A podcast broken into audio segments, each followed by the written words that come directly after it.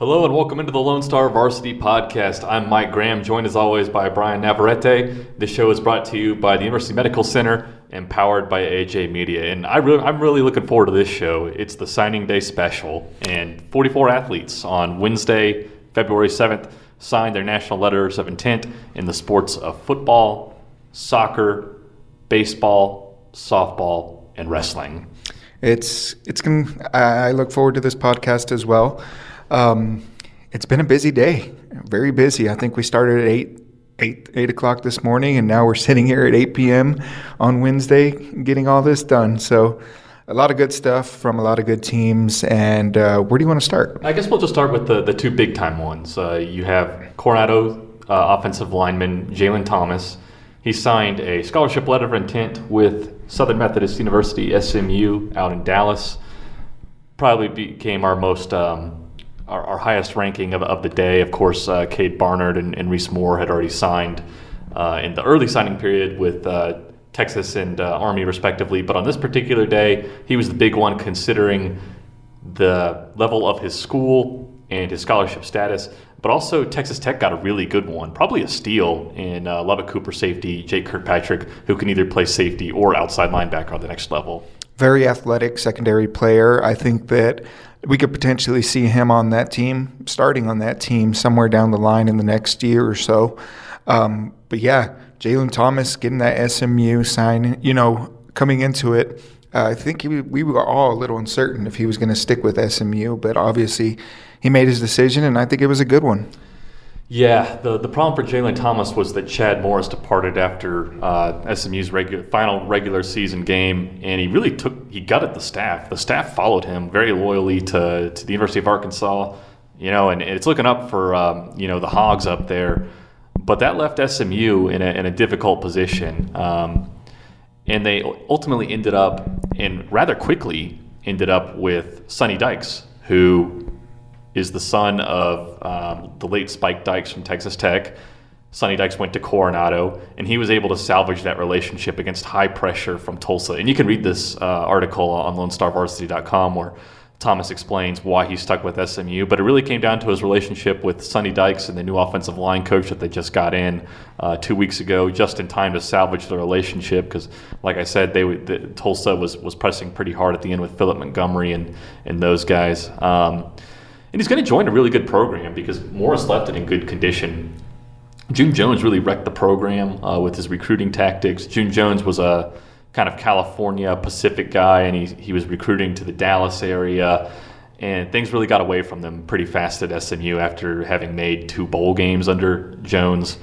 Chad Morris came in with a kind of Texas first mentality when it came to recruiting, and you're starting to see the benefits. Uh, obviously, they went to a bowl game this year, uh, lost it Sonny Dykes actually coached that game. I don't think you could pin the loss on him, though. I think that team was pretty deflated about what was going on around it. They've been recruiting really well for a couple of years, and I think Thomas adds on to that because he is a big center, played tackle for Coronado. Yeah, he's he's a pretty uh, sizable kid, and you got to believe that that program is going to make him even bigger uh, come game time, or you know whenever he gets the nod it was a good. I think it was a good uh, decision to stick with SMU there towards the end, and uh, we look forward to what Thomas can do at the next level. You know, kind of going off of that and talking about Jalen Thomas. Some of our biggest signing, our, biggest signing in general, happened at Coronado today.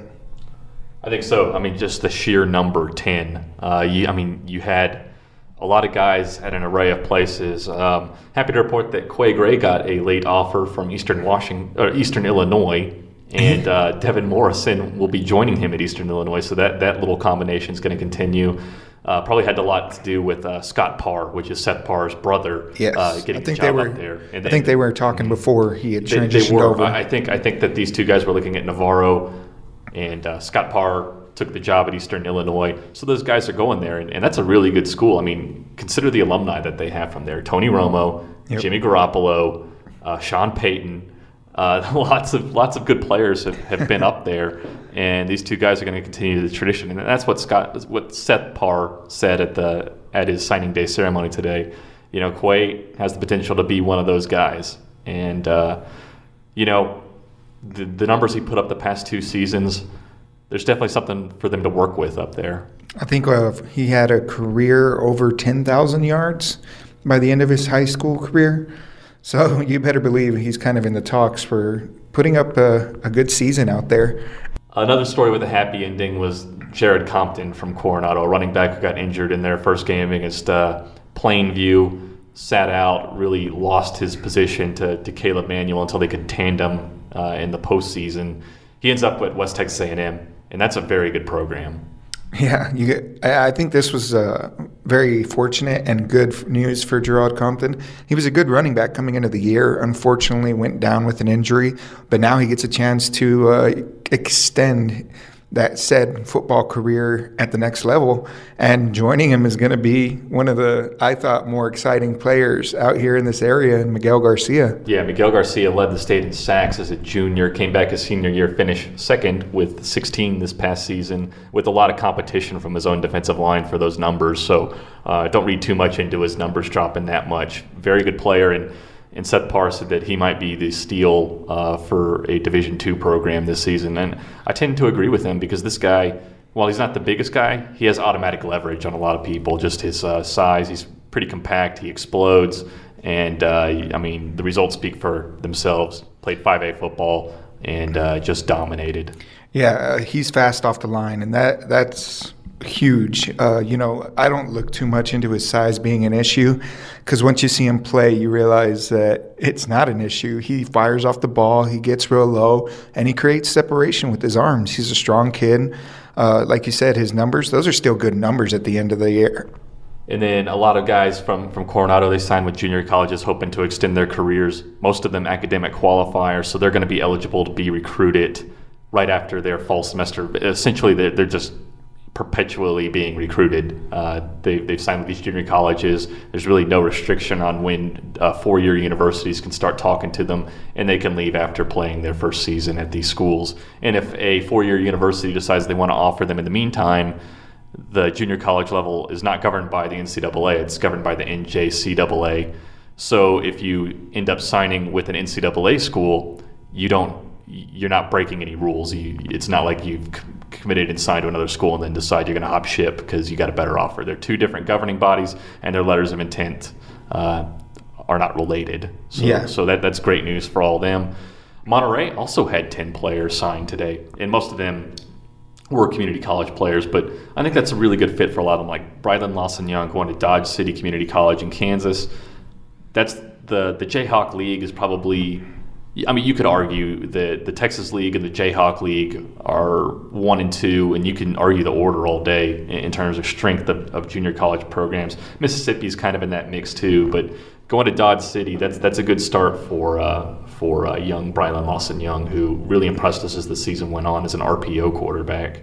Definitely, and you know, uh, kind of looking at these two signings, um, a lot of these players are are these players that signed today were former enemies or rivals, and now they're going to be teammates uh, potentially moving forward. Uh, you have uh, Deshaundrick Lacey.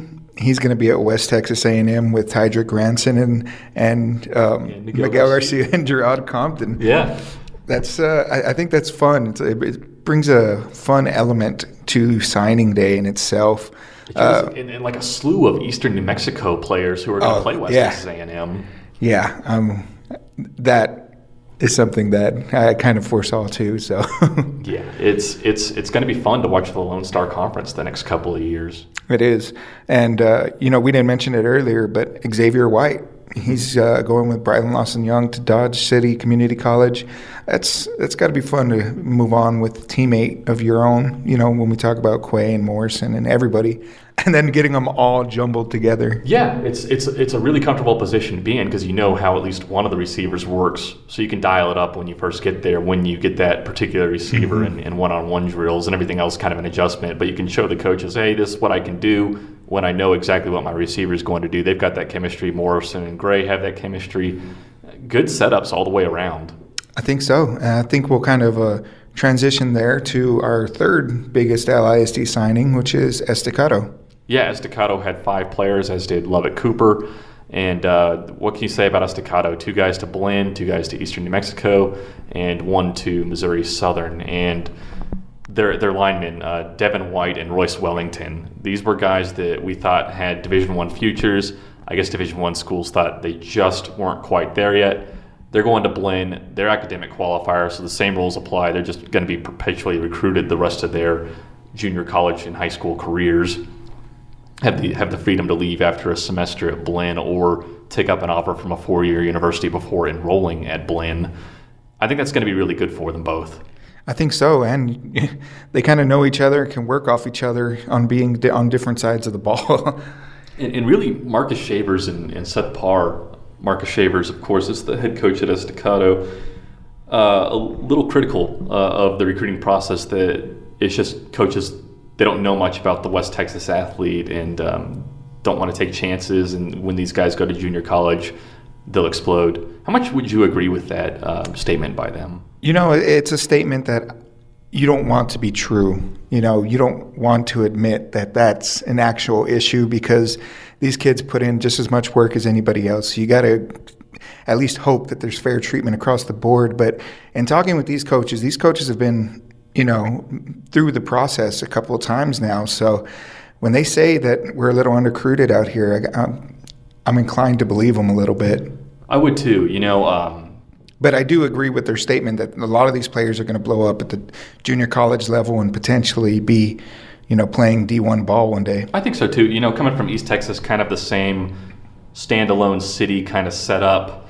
Uh, but the advantage that they have, you know, anywhere you go in East Texas, Texarkana, Tyler Tyler Longview, you're connected to DFW Airport, and for Lufkin, you're connected to Houston Intercontinental Airport. So coaches fly into those airports. They do their DFW recruiting or their Houston recruiting. They make it into East Texas.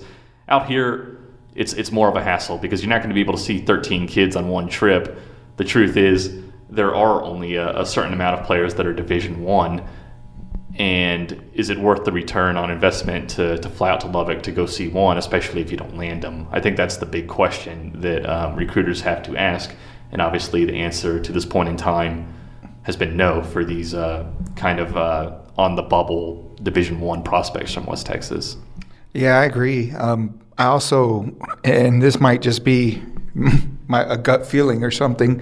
But uh, I think there's going to be an uptick in the future. You know, it's not going to happen next year or the, or the year after that, but somewhere down the line, I think uh, you'll get more D1 players out of this area. I think you're right. I mean, recruiting has gone national over the past 10 years with, you know, broadband internet, uh, which, is, which is really funny to say.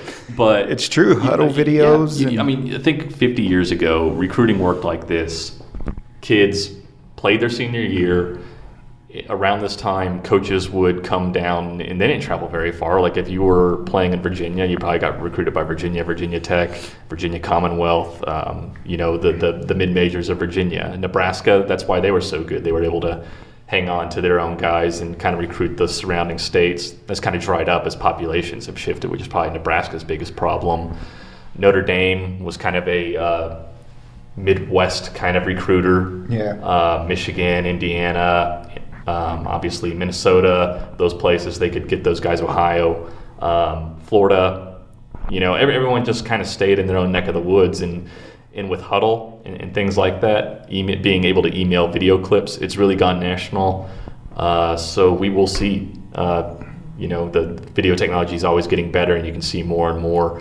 So it will be interesting to see if, as people continue to send their films in, if there's an uptick in recruiting in the area. Yeah, I think there will be, but you know, kind of moving forward again. Uh, Lubbock Cooper, Lubbock Cooper had a significant number as well. Mm-hmm. Beyond uh, J- uh, Jake Kirkpatrick, were four other players who signed uh, subdivision one offers, and, and some schools are getting some pretty good players. Yeah, kind of starting off here, uh, Elijah Boyd, another player I believe that had to sit out a majority of the year. Uh, he's getting another shot at New Mexico Highlands. Yeah, I think that's going to be a good fit for him off the bat um, and then he can obviously be re-recruited at a later date. Yep. And we got Gunnar Engelhart, Cisco, Colin Powers, Eastern New Mexico. We were just talking about Eastern New Mexico, and uh, Jaden Rigway, uh, South Nazarene. Yeah, uh, that's a that's a solid core, uh, and Lubbock Cooper was very young this past season, so it'll be see, it'll be interesting to see how they replace those guys. Um, obviously, moving to a new district they should be in good shape, but it does sting to lose those five guys. Yeah, I agree. Uh, you know, kind of looking at it, Texas Tech, they, I guess they like the program out there because they've had a few players over the last couple of years either preferred walk on or get some interest. I think you're right. Yeah, it's it's uh, it's close proximity, obviously, and it, it had a good reputation uh, as it ascended to the 5A level, and they're competing in 5A just fine. You know, obviously made the playoffs the, the past three years and and, and uh, produced Jarret Doege. And um, I guess an, another advantage for them is that some of the coaches live in the Cooper area, so they're very exposed to that school. I agree, but uh, you know, out in uh, Wolfforth, we had uh, an- another kid sign. Uh, Frenship uh, struggled a little bit this year, but Camden Caravelli uh, inked to Abilene Christian University, which we kind of figured he had he had made a, a, public announcement on Twitter that he had an interest from there. So we we kind of figured he was going to end up there, but you know. Uh, I think it's a good fit. Yeah, it's, it's going to be a lot of fun down there. Obviously, the, the new stadium is uh, very impressive. I remember after my Coronado Colleyville Heritage game, they uh, were doing an official visit. Don't know who was on that one, but just kind of the gimmicks of the of the stadium. LED yeah. lighting can like flash and pop and turns on immediately. And bells and whistles. Yeah, lots of bells and whistles. and there's speculation that Abilene Christian, now that they're at the D1 level, that they want to come up to the Division One FBS level. I think that is something they're building for. And you can kind of see it in their stadium, the way it's built. There's lots of room to um, add on to it. Yeah, I think it's going to be. I think you're right. I think it's going to see a turn in events somewhere down the line, but um, one of the more interesting storylines, and uh, if you check out LoneStarVarsity.com, you can kind of catch up on it. Is uh, Brownfield's Jalen Nolan? He's had to sit out two years, you know, and it, he went through a lot with recruitment. But at, at the end of the day, he's going to continue playing ball. Yes, and, and you have this story. I mean, Jalen Nolan was a guy two years ago you thought was going to be. Oh, he was like FBS level. I yeah, mean, yeah. Uh, unfortunately, he's he's had uh, some setbacks with his uh, lower. Uh, I guess his, his his it's his knees, correct? I believe so. Yeah, yeah. Lo- lower body injuries, definitely. Um, and I believe at one time he was committed to Oklahoma State. Obviously, that didn't pan out. Yeah. But going to Texas A&M Commerce to join uh, the defending Division two national champions. That's got to be exciting, even for, for, any position player. You know, to know that you have a champ, uh, chance at a championship And uh, he's a player that if he gets 100% healthy, he gets in the weight room and he just continues to do what he did at the high school level is going to be very exciting to watch at the college level. Talking with uh, Jeff Smith, he described him best as a game changer. He said this kid's a game changer at any level, and I kind of believe that because if you saw him his freshman and sophomore year, you saw the potential. And if he could have finished out his high school season, I definitely think this kid would play would be playing at D1 school next year. Yeah, definitely think so. Um, but landed in a good spot. Been out to yeah. A&M Commerce a couple of times. Really nice setup. Reminds me a lot architecturally of the University of Oklahoma, and uh, not too far away from the big city amenities of the Dallas Fort Worth area. So. Yeah far worse landing spots than uh, Texas A&M Commerce, and and we're really excited to see what he does once he gets healthy. Yeah, another good story coming out of Brownfield is uh, Derek Smith, son of Jeff Smith, head coach. He's going to end up at Oklahoma Panhandle State, which actually, I mean, he's practically a legacy there. His his uh, dad played there, and his grandfather p- played there. I think his uncle graduated from there. I believe uh, Jeff Smith's wife might have graduated from there. So uh, I think the decision was kind of easy as soon as the opportunity presented itself. But he's going to be uh, trying out for offensive lineman out there, and uh, Adrian Martinez out of Brownfield signed to Wayland Baptist, which I think is a good fit. Um, they want to try him out on special teams and then transition him maybe over into a slot receiver, mm-hmm. which if I think he's athletic enough to achieve both goals.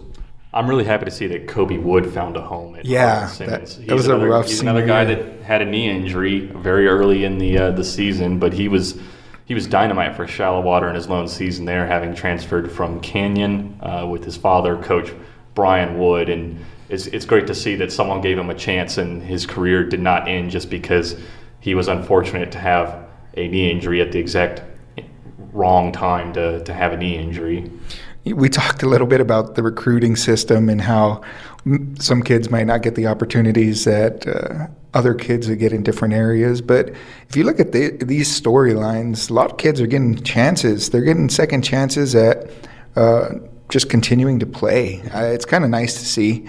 Um, kind of uh, talking a little bit more area football. Matthew Arcee out of Littlefield. I you could already foretell that he was going to end up at the, somewhere collegiately. Yeah, he's I mean, an all-state he's been offensive all-state lineman. Since what a sophomore year. yeah. I remember a photo shoot. We're sitting there, and he walks in, and everybody just kind of turns and looks, and you can hear whispers of that. Oh, is that the all-state guy?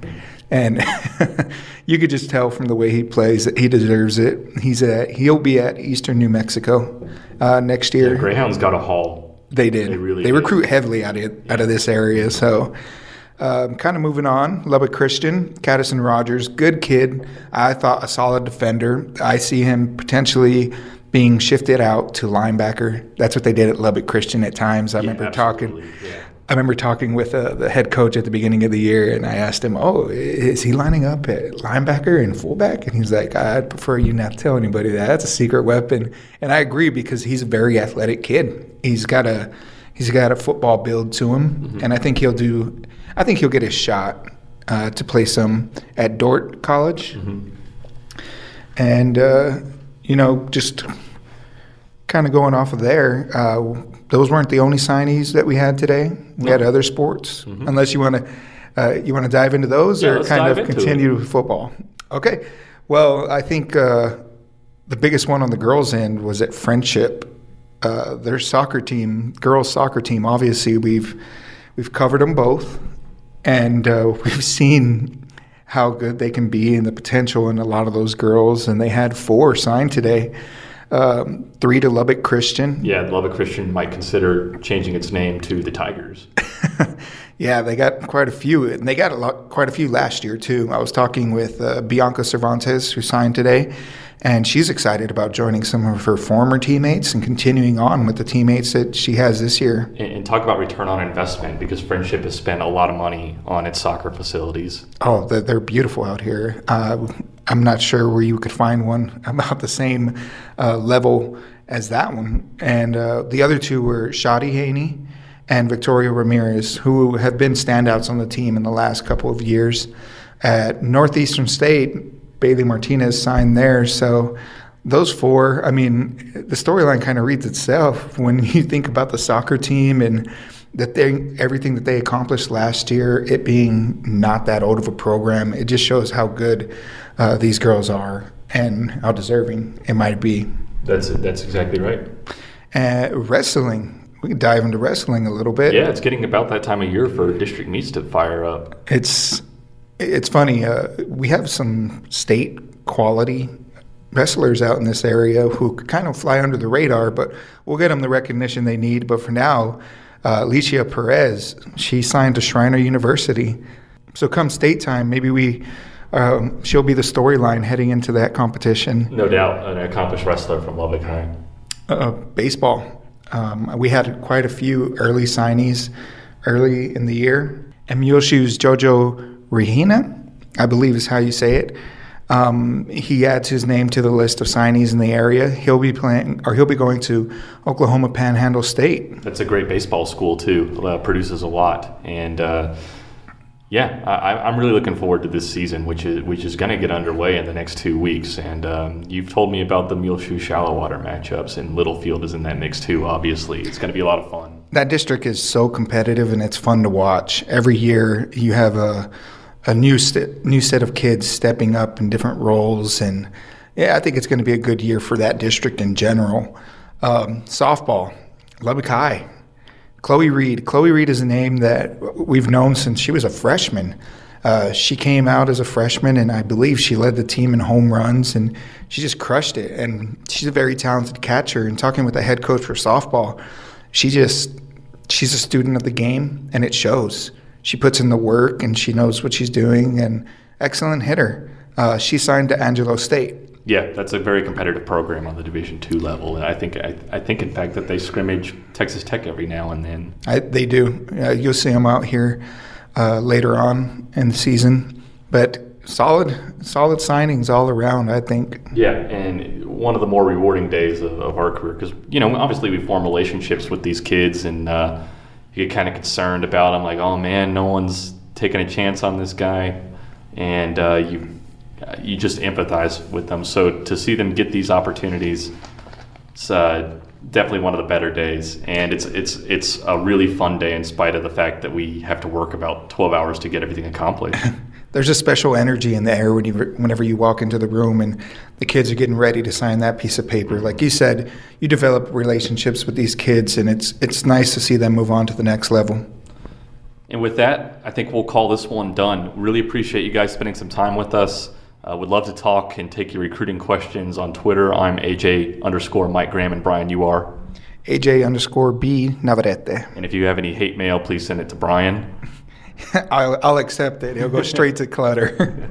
and uh, yeah, really appreciate it. This show was brought to you by the University Medical Center and powered by AJ Media. We'll see you next time.